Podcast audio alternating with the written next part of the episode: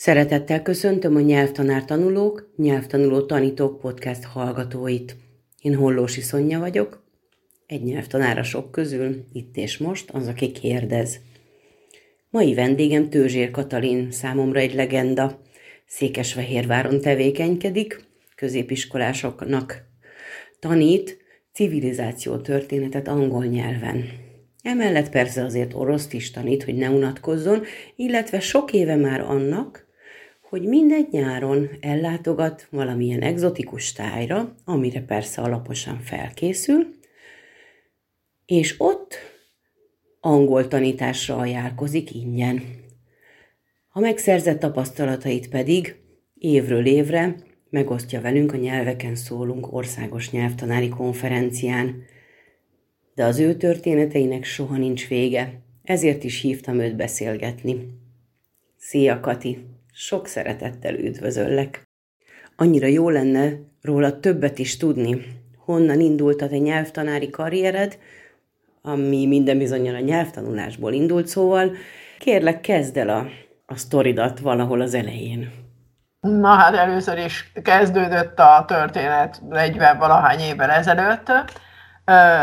Orosz-angol szakon végeztem annak idején a Pécsi még tanárképző főiskolán, de ez volt az az utolsó év, amikor a Pécsi Tanárképző Főiskola még főiskola volt.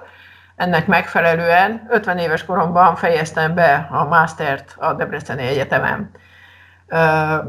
Elég sokáig tanítottam, főleg az angolt, miután az orosz, mint tudjuk, kikerült a köztudatból, és az utolsó 15 évenben az, amit tanítok, az nem az angol nyelv, hanem egy két, nagynyelvű gimnázi- két tannyelvű gimnáziumba kerültem, és mint minden két tannyelvűben, itt is kötelező a kultúrának a tanítása.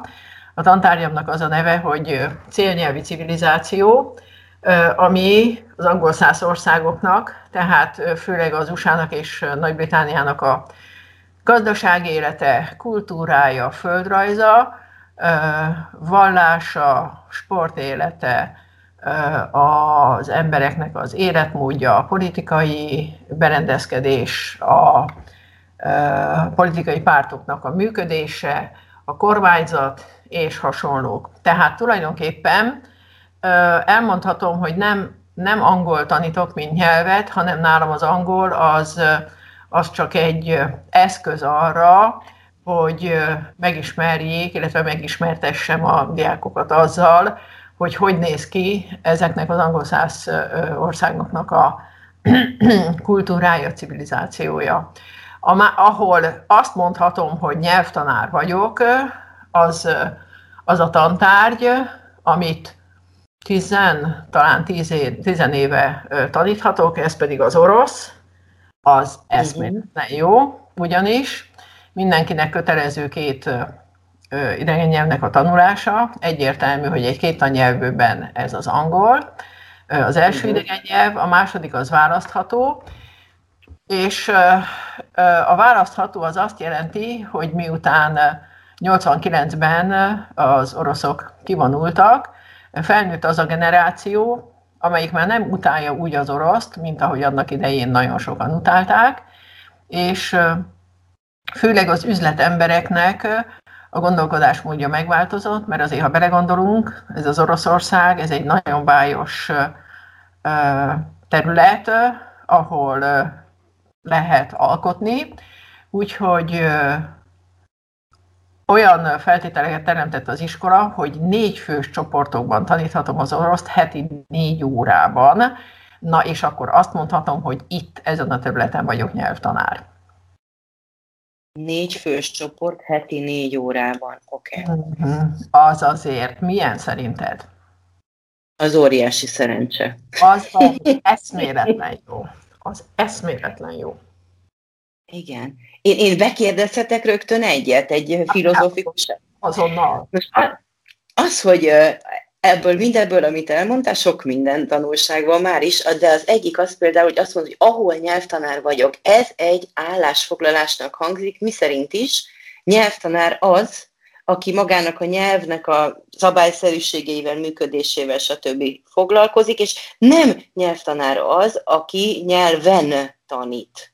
Ez, ez így, így van? van? Nálunk, nálunk ugye van egy külön kategória, tehát vannak, vannak az angolosok, jó sokan, most ugye a tantestületről beszélek, tehát vannak az angolosok, vannak a második idegen nyelven tanítók, és egy külön csoport a tantárgyukat a angolul tanítóknak a, a közössége. Tehát igen, ez, ez egy teljesen, ugyanis vannak olyan kollégáim, akik a matematikát, biológiát, fizikát, kémiát tanítják, az történelmet az illető nyelven. És ez azért egészen más, mint amikor megtanítom a conditional a három szinten. Tehát egészen más. Igen. Oké. Okay. Hogyha te nyelvtanuló lennél és választanod kellene, hogy csak az egyik fajta nyelvtanát választhatod, abból a célból, hogy mielőbb megtanuld az adott idegen nyelvet, akkor te melyik fajtát választanád? Azt, aki nyelven tanít valamiket, vagy azt, amelyik a nyelvről tanít? Na most ez azért egész más szint. Tehát elbírod képzelni, hogy amikor én azt mondom a kilencedikeseknek, hogy legyenek szívesek, beszélnek öt percen keresztül a welfare state-ről, vagyis a jóléti államról, ahhoz milyen nyelvi alapok kellenek. Tehát egy tantárgyat nem tudsz tanítani az illető nyelven azelőtt, hogy legalább egy B2 szintre el ne jusson az illető. Tehát egyértelmű, hogy azzal kezdünk, hogy nyelv, nyelv, nyelv, és amikor már megvan a nyelvnek, mint eszköznek az alap, akkor ráteheted a, az illető tantárgyi ö, információkat.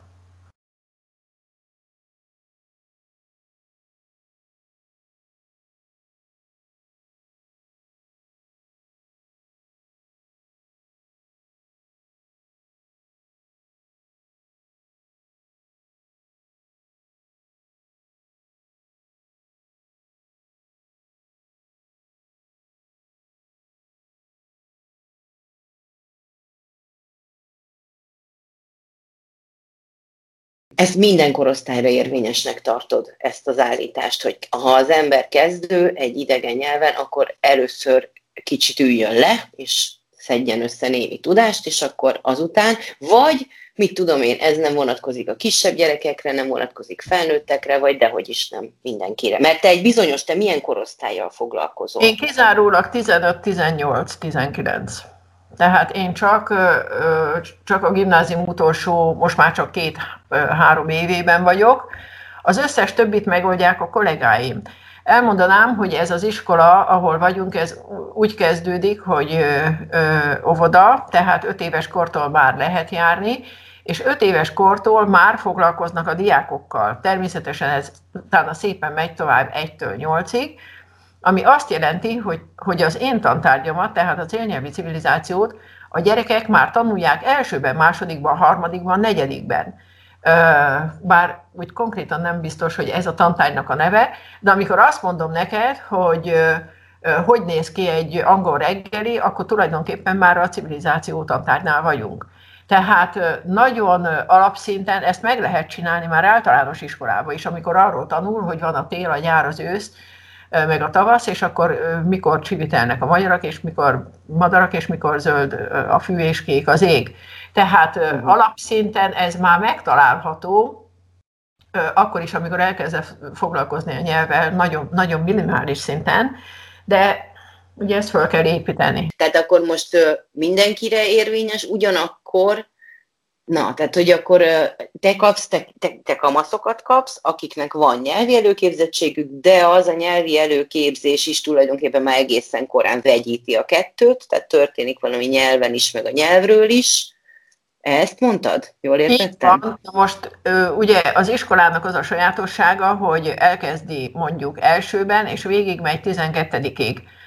Akikkel én foglalkozom, az az utolsó két-három évfolyam, de természetesen ide be lehet kerülni úgy is, hogy valaki kilencedikben vált középiskolát, tehát amiről én tudok beszélni, az az utolsó két-három vagy négy év, mert az összes többi az előkészítő tanároknak, meg a tanár, tanárnőknek a feladata.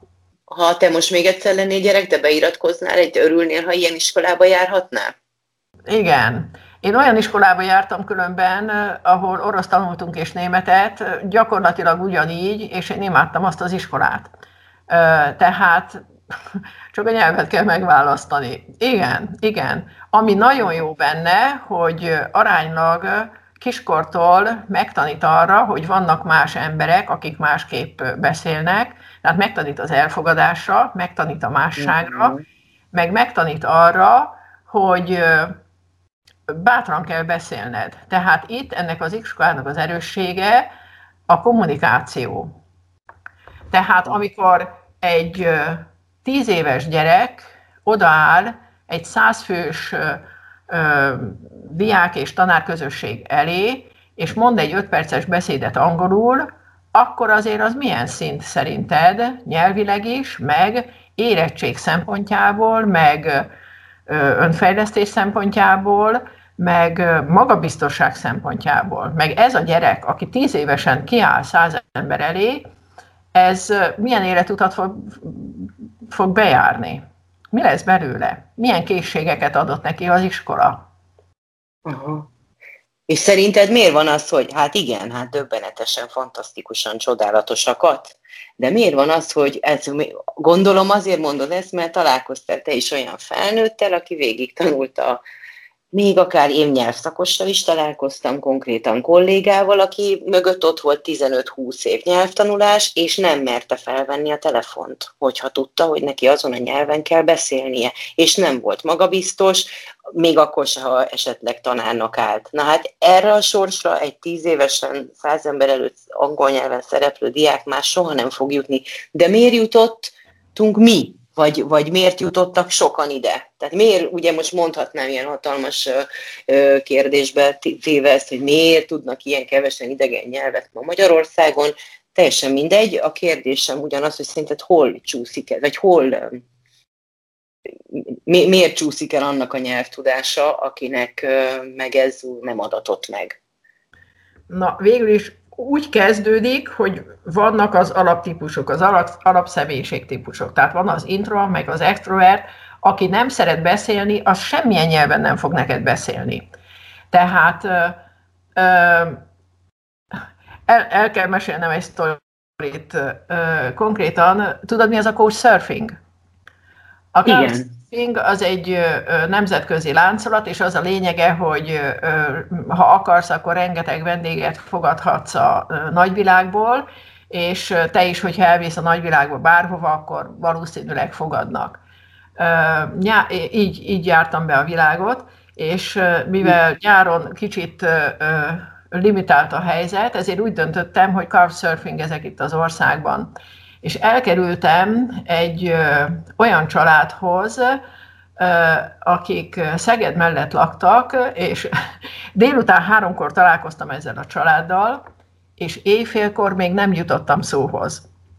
Na most képzeld, most képzeld el, tulajdonképpen éjfélkor még a férfi akkor ért haza, tehát tulajdonképpen csak a nővel beszéltem, meg két-három-négy emberrel, aki éppen megfordult náluk, tehát most képzeld el, hogyha én délután háromtól éjfélig nem jutok szóhoz, akkor milyen típusú emberekkel találkoztam.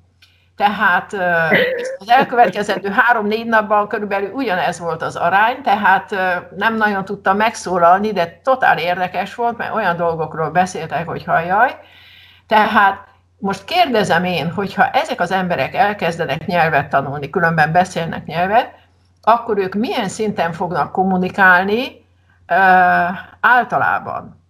Értem. Hát bármilyen nyelvet, tehát ők azok a típusok, akik tudnak mondjuk száz szót, és azzal az égvilágon mindent meg tud oldani. Tehát alap természettől is függ, hogy valaki milyen szintről indul el, és milyen képességeket hordoz magába. Aki nem akar beszélni, az miért, miért beszélne neked bármilyen nyelven? Aki nem akar megszólalni, aki, aki nem akarja közvetíteni a gondolatait. És ez teljesen rendben van. Tehát ha egyformák lennénk, hótunalmas lenne az élet, nem? Igen, igen, ja, igen, tehát, teljesen egyetértek. Tehát visszatérnék a kérdéshez, miért van az, hogy Azért, mert, és azért azt se felejtsük el, hogy mire megtanulsz egy nyelvet, az kegyetlen sok idő. Főleg, ha nem 6-8-12 évesen kezded. Tehát én konkrétan az angol 14 évesen kezdtem el, és fogalmazunk úgy, hogy kicsit vért izzadtam, mire eljutottam oda, hogy most már azt mondhatom, hogy már ugye egész, egész rendesen pötyögöm. De hát ehhez mennyi kitartás kellett, hány óra, amit ott töltöttél azzal, hogy tehát ez kemény munka, tetszik, nem tetszik. Akire csak úgy ráragad, az meg el lehet ragadtatva a boldogságtól, meg, mert egy csomó munkát megúszott. Így van? aha, igen, aha, aha, akinek. Szerinted nem ezek azok, akikre azt mondják, hogy van nyelvérzéke?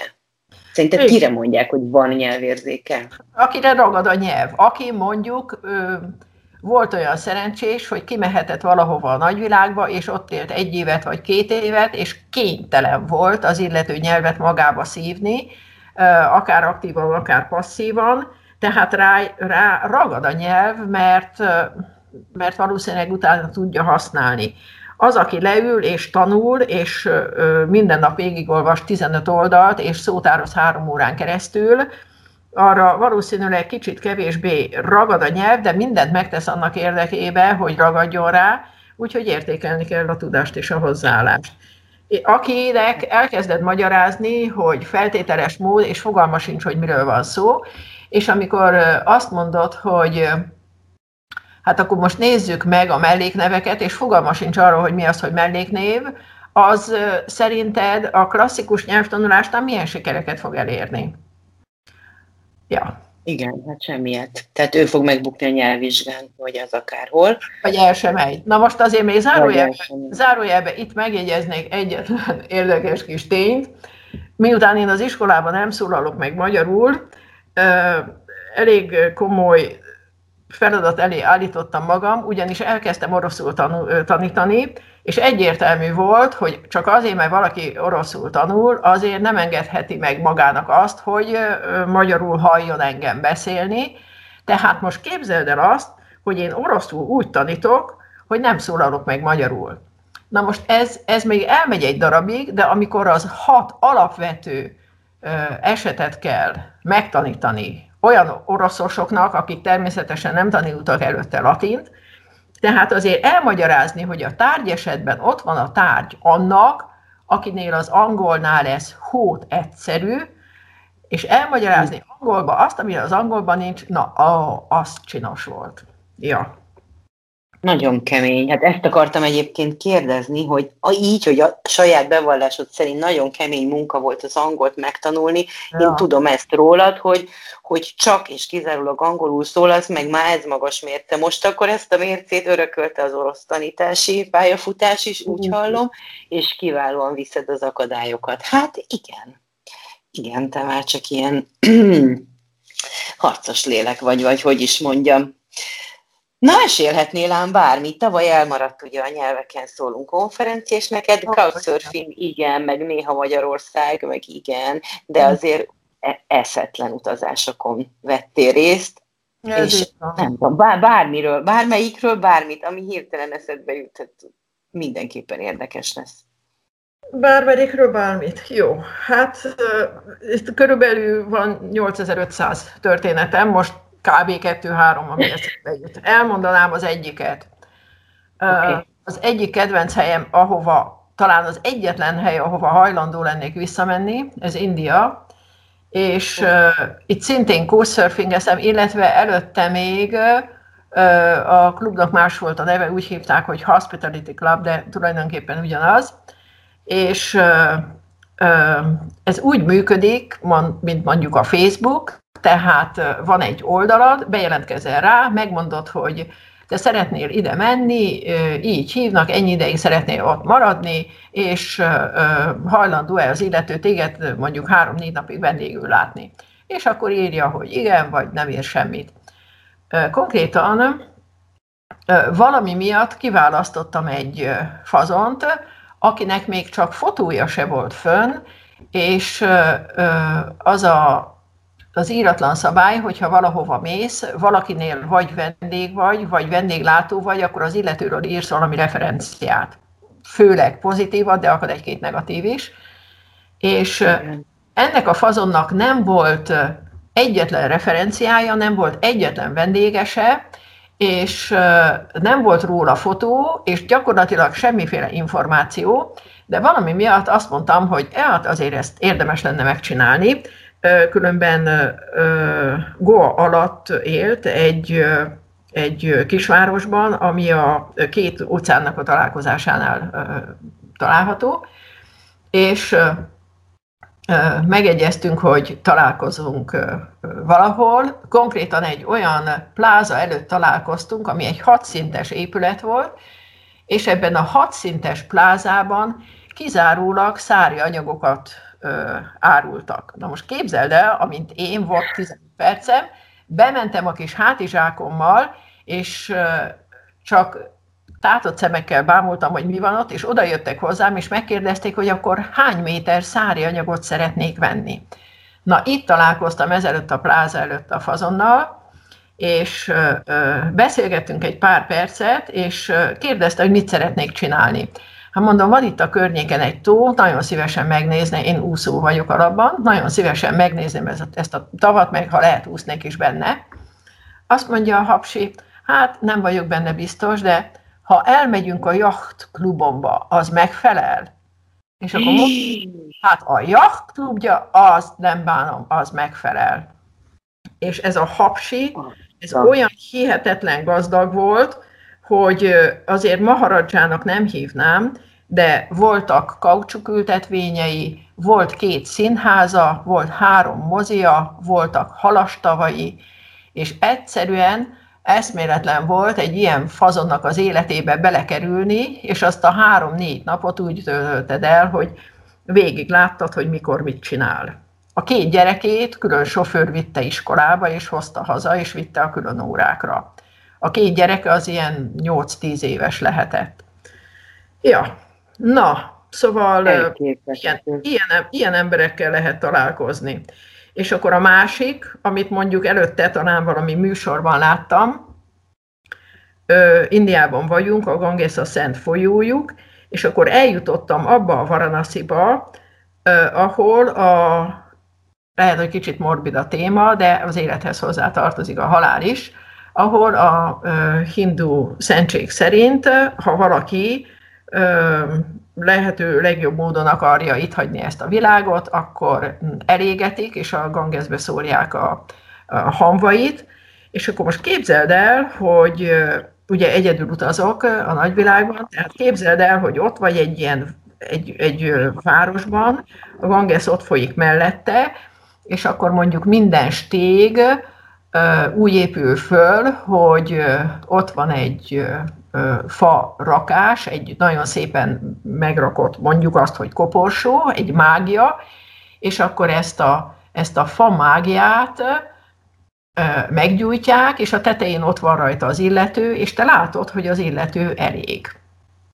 És akkor képzeld el, hogy a folyóparton mondjuk látsz 60-70 ilyen embert, aki megfelelő távolságra éppen a családja lebonyolítja a burial ceremony, tehát a, a temetési ceremóniát.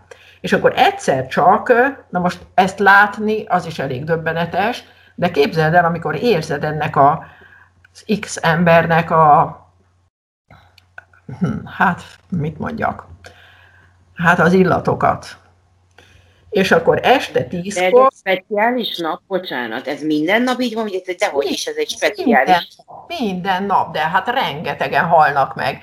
És akkor képzeld el azt, hogy ö, ugye ott vagyunk a Ganges mellett, és ö, hogyha itt halsz meg, akkor az valami különleges helyzet a következő életedben, tehát lehet, hogy nem kell már újjászületned és tovább szenvedned a nagyvilágban, és ezért van nagyon sok olyan ember, aki idejön, kimondottan idősek, és képzeld el, ott ülnek a narancsárga ruhájukban, és nem esznek, és nem isznak, hanem éhen halnak, szomjan halnak, csak azért, hogy ne kelljen újjászületniük. Jó, mi? Te jó ég. És hát ez ezt, ezt látod, és akkor este tízkor, amikor persze fogalmat sincs, hogy kb. hol vagy, egyszer csak kialszik az összes villany, az, az addig ugye az utcákon ég a villany, és akkor az összes villanyt lekapcsolják, mert egészséges életmód és környezetvédelem, és akkor te megpróbálod megtalálni azt a helyet, ahol szállást kaptál, de fogalmat sincs, hogy merre indulj el. Na, szóval... Még. Ja, ja. Te miért keresed ezeket a kalandokat különben? Hát figyelj, hát... Csak hogy provokáljak egy kicsit, de hát különben írtóra érdekel, ez hát extrém figyelj, sport. meg kell néznem a nagyvilágot. Hát nekem már nincs sok vissza, még 30 évig élek talán. Hát ki kell használnom. És még egy sztorit el kell mesélnem. Ez a, szintén Indiában történt. A, elkerültem egy olyan helyre, a világ végére, elmondom, hogy csak Indiába 9000 kilométert utazna az országon belül. És ez, ez egy dzsungelnek a közepén volt, akivel megismerkedtem, ez egy, ez egy szociális, egy szociológus volt, és itt élt az erdő közepében, és az volt a feladata, hogy az erdő közepében élő embereket segítse mindenféle, ugye a welfare state-et tanítom, tehát a, a kormány milyen módon próbálja az embereknek a helyzetét jobbá tenni, és ide kerültem ehhez a fazonhoz, és mondtam, hogy nagyon szívesen főzök neki valamit. Na most az egyetlen dolog, amit bemerek vállalni, az a lecsó, mert a lecsót azt senki nem ismeri, tehát akármit főzök, elmondhatom, hogy ez az autentikus magyar lecsó, tehát ettől kezdve nem fog senki háborogni, mi szerint ez nem így néz ki. Kérdezem a fazont, hogy jó, jó-e, hogyha neki csinálok egy ilyen nagyon autentikus magyar lecsót. Jó, jó, persze. Mi kell hozzá? Hát mondom, kellene hozzá egy kis szalonna. Ja, hát ő ezt a szót nem ismeri, hogy szalonna. És azért azt tudnod kell, hogy Indiában vagyunk, ami ugye brit gyarmat, tehát ott mindenki beszél angolul, aztán kiderült, hogy ez a hapsi, ez tulajdonképpen muzulmán, és ezért nem is ismer olyan szavakat, ami azzal kapcsolatos, hogy disznóhús. Jó, hát mondom, hogy ha nincs szalonna, meg lehet oldani végül is anélkül is. Jó, mi kell még a lecsóhoz? Hát mondom, kellene még hagyma, az van? Igen. Kellene még rizs, az van? Van. Kellene még paradicsom, az van? Van. Kellene még paprika, Na most a világ nagy részén a paprika az egy nagyon speciális zöldség, úgyhogy tudtam, hogy ez a paprika, ez azért nem lesz egy olyan sima ügy, és megkérdeztem, hogy tényleg van paprikája. Azt mondja, hogy van. Mondom, hozzon már nekem ide két-három paprikát. És mit hozott oda? Oda hozott egy marék chili, chili paprikát. Na most azért képzeld el, amint én elkezdem a csili paprikából összevagdosni a ö, lecsónak valót. Mondtam neki, hogy hát ez nem az igazi paprika, de mondta, hogy ez, ez bizony az. Jó. És akkor megkérdezte, hogy hát mivel ő ilyen igazi magyar kaját szeretne, ezért nagyon fontos, hogy legyen benne hús. Hát mondom, legyen. Ő tulajdonképpen kétfajta húst tud felajánlani, jó, hát nem lesz szalonna, de, de, de ha kell, akkor ő tud szerezni vagy kecskehúst, vagy majomhúst. Na most képzeld el, amint majomhússal kezdem a magyar lecsót készíteni. Te jó ég! Úgyhogy mondtam, mondtam a hapsinak, hogy ne haragudjon, de úgy érzem, hogy ha kecskehússal vagy majomhússal csinálnánk meg, és ezzel a ezzel a csili paprikával, ezzel nem biztos, hogy teljesen át tudnám adni, hogy milyen az a magyar autentikus kaja. És erre mit válaszolt a hapsi? Hát ez a baj az európaiakkal, hogy nem elég flexibilisek. És ezt, jó. Annyira, és ezt annyira megjegyeztem, hogy mi nem vagyunk elég flexibilisek, mert nem voltam hajlandó majomhússal kezdeni a magyar lecsót. Azt a zseniális. Figyelj, hát még, még, még egy sztorit el kell mondanom csak arról, hogy mennyire vagyunk elkényeztetve. Dél, Dél-Afrikában vagyunk, Dél-Afrikai Köztársaság, és mivel én tanár vagyok, én csak nyáron tudok utazni, és ők a déli féltekén vannak, tehát ami nekünk nyár, az nekik tél. Tehát azt tudtam, hogy ha én oda megyek, akkor, akkor bizony ott hideg lesz, és ö, azt is tudtam, hogy elképzelhető, hogy esik a hó, esett is a hó különben, de hát azért a négy kilós hátizsákom ettől nem volt sokkal nehezebb. Lényeg az, hogy azt tudtam, hogy nem lesz egy sima ügy. És jó néhány ember közölte is, hogy nagyon szívesen fogad, de azt azért szeretnék kihangsúlyozni, hogy tudják, hogy az, hogy az európaiak annyira el vannak kényelmesedve, hogy ha leesik a hó, akkor ők már rögtön fűteni akarnak. De náluk természetesen Dél-Afrikában nincsen fűtés. Tehát igenis esett a hó, és senkinek eszébe nem jutott, hogy fűtsön, és közölték velem, hogy ugye nem vagyok olyan nyavajás, elkényeztetett európai, akinek mínusz öt fokban már fűtés kell a házban. Na, milyen életet élünk Európa közepén, és mennyire vagyunk kiakadva, hogy milyen nehéz nekünk. Nagyon érdekes, nagyon érdekes. Én ezt egy Franciaországban is tapasztaltam, föl nem foghattam, hogy hazamennek és felvesznek egy pulóvert, gazdag párizsi család, meg minden. És uh, aztán igen, Marokkóban ugyanez, hogy jó van, 10, 15 fokos a szobám. Hát én bekapcsoltam a villanyrezsót, hát mi nem 15 fokos szoba. Hát az büntetés nekünk valóban. De hogy mínusz 5, hát és akkor mit csináltak? Kabátban voltak otthon? Most azért elmondanám, hogy mivel tudtam, hogy ez a helyzet, és mivel fél évvel hamarabb ö, már készültem erre az útra, ezért én 15 fokban élek. Tehát én tudom, hogy ha nekem 15 fokos a ház, akkor az meleg, mert úgy kellett a szervezetemet készíteni, felkészíteni arra, hogy ott aztán fűtésről szó sem lesz, tehát ben, ha 15 fok van, akkor el vagyunk ragadtatva a boldogságtól. Így van? Hát fantasztikus vagy, hogy Na. ez, ilyen áldozatokat hozol. De nem totál egészséges, hát szerintem 15. De igen, hát de hogy nem. Ja. Nálad hány fok van, hát nem szeretném kérdezni. Hát... Uh, simán megcsinálj. Nem szeretnék válaszolni. Helyes. Újszülött gyerek. Igaz, jó. Hát jó ilyen nincs érted, hogy akkor most a gyerek az öt éves, és akkor nem fűtünk. Újszülött gyerek már ebbe a helyzetbe születik bele esze ágába sincs elkényeztetni a gyerekét.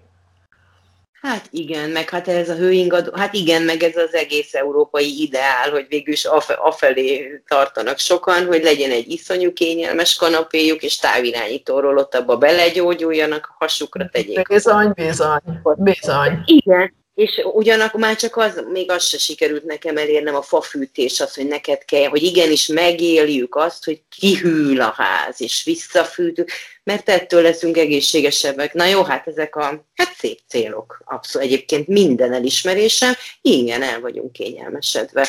Még, még valamit el kell mondanom ugyanezzel kapcsolatban, kicsit messze a nyelvtanítástól. Á, Szintén, szintén Dél-Afrikában vagyunk, egy Zulu ö, srácnál laktam, különben tanítottam egy Zulu iskolában, eszméletlen volt. Na lényeg az, hogy ö, ez a srác, ez meglehetősen gazdag volt, és semmi, de semmi nem volt a hűtőszekrényében. Talán egy liter víz, vagy kettő. És mondtam neki, hogy, hogy miért, nincs, miért nincs itt kaja. És azt mondta, hogy a kaját, hát azt frissen kell elkészíteni. És mondtam, hogy mennyire frissen. Hát mindent. Tehát konkrétan, amikor főzött nekem egy csirkét, akkor kimentünk a piacra, illetve az út szélére, ahol ott állt körülbelül 50 kalitka, abból megnézte, ő kiválasztotta, hogy melyik az a csirke, amelyik neki tetszik, és szépen hazament, és levágta, és megfőzte, mert azt mondta, hogy ezt így kell csinálni. Igen. Ja. Igen. Igen. Egyébként, amikor én Marokkóba érke, töltöttem egy kis időt, ugyanez, hogy nem volt hűtőm egy évig, és nem fogtam föl, mi történik, aztán viszont kiderült, és átmentem Franciaországba, na ott egy napot nem lehetett hűtő nélkül meglenni, mert úgy tudtál egyszerűen élelmiszerhez jutni, hogy 20 darabos, mit tudom, joghurtot, szóval, hogy ott el se tudtam volna képzelni, és ott csodálkoztam sokáig, hogy pedig Marokkóban sokkal melegebb volt, és igaziból ez történt, amit te mondtál, hogy föl, föl sem merül, hogy az élelmiszer tárolásra lenne való, vagy ilyesmi. Tehát az, és az egy esemény, és megadod a módját, levágatod azt a csirkét, frissen feldolgozod, órákig dolgozol vele, és utána pedig az az ese, az az ennivaló, aminek megadod a módját, nem bekapott papírból, hanem étkezel. Bizony. Hát nagyon-nagyon gazdagító élmények ezek. És a Zulu iskolában, tehát ez még ez egy út, vagy több út? Ez a dél-afrikai, Mi, minden, minden országba egyszer megyek csak, és ott eltöltök két hónapot, leszámítva azt a helyzetet, amikor a vízum az 30 nap után lejár. Tehát ahol lehet, két hónapra elmegyek. Ez a Zulu iskola, hát akkor elmesélem ezt is. Na, légy szíves. A Zulu iskolába úgy kerültem, hogy senki nem tudott rólam. Tehát konkrétan egy, az a házaspár, akinél megszálltam, mondtam nekik, hogy nagyon, nagyon szívesen venném, hogyha el tudnénk menni valahova, úgyhogy este telefonáltak egy katolikus iskolának a talán valakiének, valami ismerősének, hogy mi lenne, hogyha én másnap elmennék. És akkor mondták, hogy jó, hát akkor reggel nyolckor telefonáljam vissza, hogy akkor mehetek oda, vagy nem mehetek oda tanítani. És reggel nyolckor elmentem, ott beszéltem az igazgatóval, igazgató tártkarokkal várt, mondtam, hogy nagyon szívesen letanítanék 3, 4, 5, 8 órát, úgyhogy ö, bemutatott egy pár kollégájának, elmondanám, hogy a kollégáknak a háromnegyede azt mondta, hogy nem behetek be az órájára, és nem taníthatok az óráján. De hát ezen nem akadunk ki. Uh-huh. És ö, akihez végül is bementem, ott általános iskoláról beszélünk, tehát ilyen 6-7-8. évfolyamról beszélünk, ahol bekerültem, és voltak talán 40-en, 45-en. Tehát csak azért mondtam ezt az egészet el, mert az nagyon fontos, hogy senki, de senki nem tudott arról, hogy én oda kerülök. És uh-huh. bárhova megyek, ugye természetesen az én tantárgyam az élnyelvi civilizáció, tehát bárhova megyek, én tartok egy CC órát, ami azt okay. jelenti, hogy összehas, összehasonlítom az illető országot Magyarországgal egy csomó szempontból, tehát elhelyezkedése, nagysága, hány nyelvet beszélnek, milyen, milyenek a fő, főnyelvek, gazdasági élete, politikai berendezkedése, vallása és ilyen hasonlókat. Persze le kell mennem az ő szintjükhöz, és Képzeld el azt, egy Zulu iskolában vagyunk, nyolcadikosok, és azt kérdeztem, hogy nézzük meg, hogy mik Dél-Afrikának a szomszédai. Úgyhogy felsorolták Dél-Afrika földrajzi szomszédait, és utána megkérdeztem, hogy mik Magyarországnak a szomszédjai. Tehát nem azt mondtam, hogy ismerik-e Magyarországot, hanem azt mondtam, hogy nevezze meg Magyarország szomszédjait, és elmondanám, hogy Szlovénián kívül az összes szomszédot felsorolták.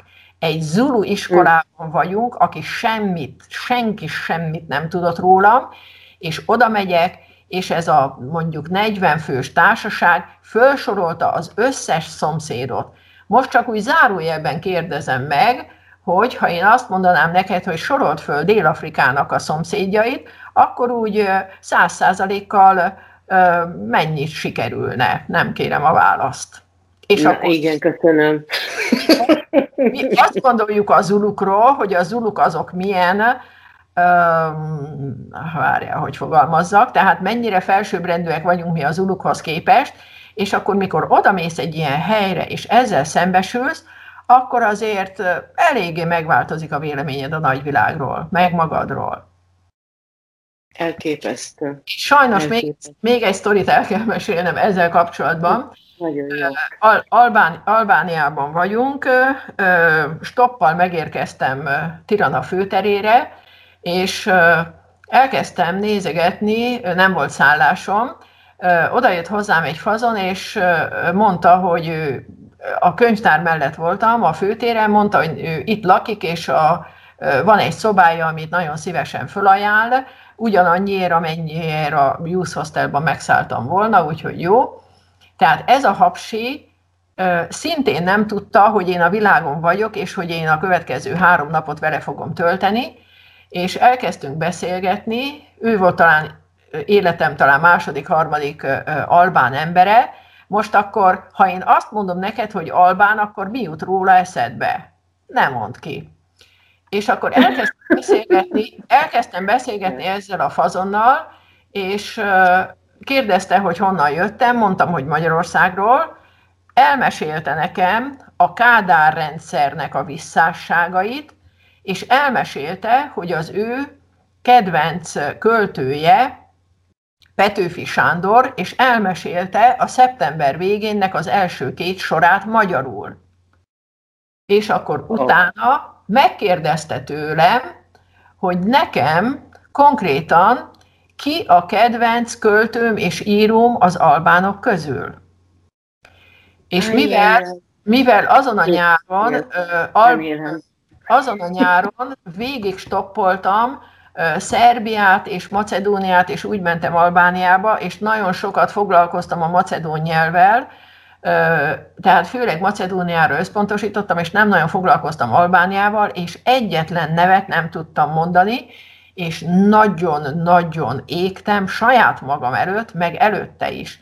Tehát amikor te beszélsz egy albánnal, és ő elmondja neked így kapásból a Kádár rendszert, meg a szeptember végént, akkor azért mennyire változik meg a véleményed az albánokról általában?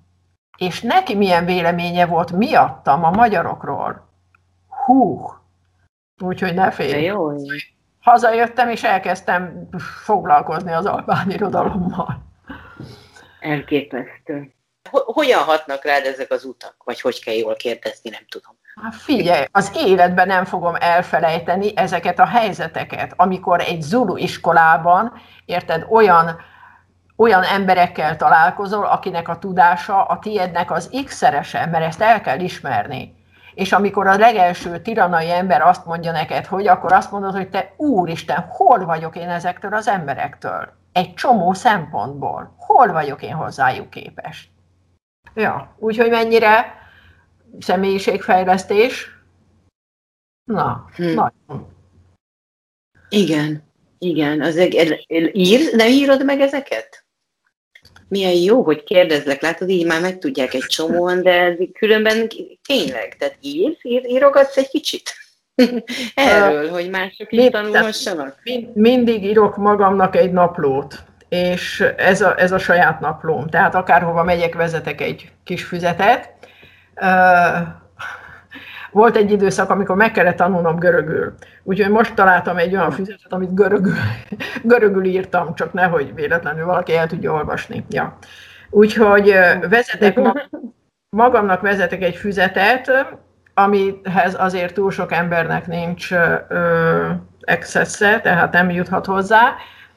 Viszont mikor utazok valahova a nagyvilágba, akkor körülbelül 40-50 embernek küldök e-maileket és akkor elég rendesen leírom a, az aznapi eseményeket, bár természetesen ez sem mindig igaz, mert hát azért történtek velem nagyon vad dolgok is, és voltam olyan kis ostoba, hogy például a jamaikai helyzetet, azt elküldtem mindenkinek, mondjuk ennek a 30-40 embernek, és akkor ebből visszajött nyolc válasz, hogy most akkor azonnal üljek föl egy repülőgépre, és jöjjek haza, mert nem maradhatok tovább ebben az országban.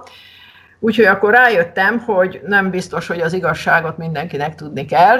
Úgyhogy azóta csak olyan dolgokat írok ezekben a levelekben, amik, amik úgy nem nagyon súrolják a határokat, és akkor akinek kell, vagy akinek jónak látom, annak meg elmondom a részleteket élő szóban. Ja. Hát igen, 45. Azt akartam épp kérdezni, hogy de ezt egy levelet írsz, és ennyi embernek küldöd el? Vagy ennyi, ennyi darabot? Isten igazából úgy van, hogy nem 50 embernek küldöm el ugyanazt a levelet, mondjuk úgy napon. Okay. Tehát Nagyon jó. van osztva, hogy én elküldöm öt embernek, és akkor ez az öt ember tovább küldi még, még nyolcnak. Tehát le vannak osztva a feladatok ilyenkor. Mert akkor elmondanám, hogy például mikor elmentem Kínába, akkor föl kellett, hogy készüljek arra, hogy a Kín, Kínában nem működik a, a Google. Tehát úgy kezdődik, hogy Kínában nem tudod használni a saját e-mailedet, hanem ott egy külön kínai e-mail címet kellett kialakítanom és használnom, tehát azért nem olyan egyszerű az élet. Ja. Elképesztő. De, Most hirtelen, mondjad? De meg, tehát azt is megoldottam, tehát onnan is mentek a levelek ennek a körülbelül 40 embernek. Ja. Uh-huh, uh-huh. Azért itt a hirtelen azt se tudom, hogy mit kérdezzek, de egy, egy dolgot csak azért kérdezem most, mert félek, hogy ez kiesik a pixisből, közben pedig itt lassacskán kiderül, hogy te mondod, hogy nyelvtanár vagy angol, meg, meg orosz, de közben akkor te, te itt föl, te nyelv, állandóan új nyelveket tanulsz? Ez, hát, ezt jól értem? Kénytelen, kénytelen vagyok, az életem úgy alakult, hogy a görögöt azt, azt meg kellett tanulnom, illetve ö, görögül meg kellett tanulnom írásban kommunikálni, írásban és ö, igen, írásban kommunikálni. Hogy meg kellett tanulnod? Mi, mi az, ami... Ah, ezt nem kezdeném el, mert sajnos akkor a fél, tényleg meg kellett fél, fél életemet el kellene mesélnem. Úgy kezdődött az általános iskolában a harmadik évfolyamom, hogy imádtam a németet, úgyhogy azért olyan 20 évet foglalkoztam a német nyelvvel, amit azért nagyon szerettem. Aztán a főiskolán úgy alakult, hogy hogy is volt, már nem tudom pontosan, vagy, vagy a lengyel tanfolyamot kezdtem el a főiskolán, vagy kimentem Lengyelországba, és akkor ott sikerült megismerkednem valakivel, akivel aztán ö, éveken keresztül elég komoly kapcsolatom volt, úgyhogy elég sok ö, nyarat és őszi szünetet kint töltöttem Lengyelországban, tehát kénytelen voltam lengyelül, lengyelül is elég rendesen megtanulni. És akkor ehhez jött a... Tehát mind, mindig, ha megyek valahova, meg kell tanulnom legalább 3-400 szót. Mert azért, hogyha akarsz kommunikálni, jó, ez az angol nem rossz, de ha akarsz kommunikálni az emberekkel, azért az sokkal, de sokkal elegánsabb, hogyha, hogyha legalább azt a hogy juthatok el oda, mennyibe kerül, hol kell átszállnom, tehát ezeket az alapkifejezéseket tud. Jó napot kívánok, örülök, hogy láttam, stb. Tehát tulajdonképpen például macedónul meg kellett tanulnom. Akkor volt egy időszak, amikor ö, ö, kimentem Velszbe, meg Írországban ö, gyalogoltam, akkor például megtanultam legalább 400-500 mondatot Velszi nyelven, ami egészen más. Tehát konkrétan a köszönöm szépen, az Velszi nyelven úgy hangzik, hogy Osgwelluhinda, ami azért kicsit messze van az angoltól, tehát ezzel foglal, a kínai, Kín, Kína előtt voltam kicsit bajban, mert Kínában hat tartományt terveztem be, és ebben a hat tartományban három nyelven beszéltek. Beszélték a hánt, a kantonit és a mandarint. És akkor elkezdtem gondolkodni, hogy melyikkel kezdjék el foglalkozni. És akkor úgy döntöttem, hogy hát talán a mandarin lesz a legsimább ügy, és amikor landoltam Sánkhájban, akkor megkérdeztem, hogy akkor az jó, hogyha én itt most a mandarint használom. És mondták, hogy hát kit érdekel a mandarin. Hát mondom, akkor itt, itt, itt hogy beszélnek? Megmondták, hogy Sánkhájban sánkháiul beszélnek, ugyanis egy 20 milliós városról van szó, amely kialakította a saját nyelvét és a saját dialektusát. Úgyhogy nagyon örültem neki, hogy sikerült mandarinba beletennem annyit. Aztán Utána volt egy időszak, amikor kimentem Kubába. Na most Kuba egyértelmű, hogy ott aztán angolul csak az beszél, akinek nagyon létfontosság, tehát kénytelen voltam leülni, és meg kellett tanulnom spanyolul. És akkor átmentem Mexikóba, ott is sokkal egyszerűbb, hogyha spanyolul beszélsz, de hát azért tudod, ha azt mondom, hogy leülök és megtanultam spanyolul, az egy mondat, de mi van mögötte? Nos igen, vajon mi van az első kimondott spanyol nyelvű mondat mögött. Ez nagyon érdekelne engem is, ahogyan az is, hogy a többi nyelvre hogyan készülsz fel. De ez és még további száz kérdés már egy következő beszélgetés témája lesz. Nagyon köszönöm ezt a mait, és nagy hasznára fog válni. Nyelvtanárnak és nyelvtanulónak egyaránt ebben biztos vagyok. Köszönjük, hogy velünk tartottatok. Ha tetszett az adás, kérlek osszátok meg másokkal is.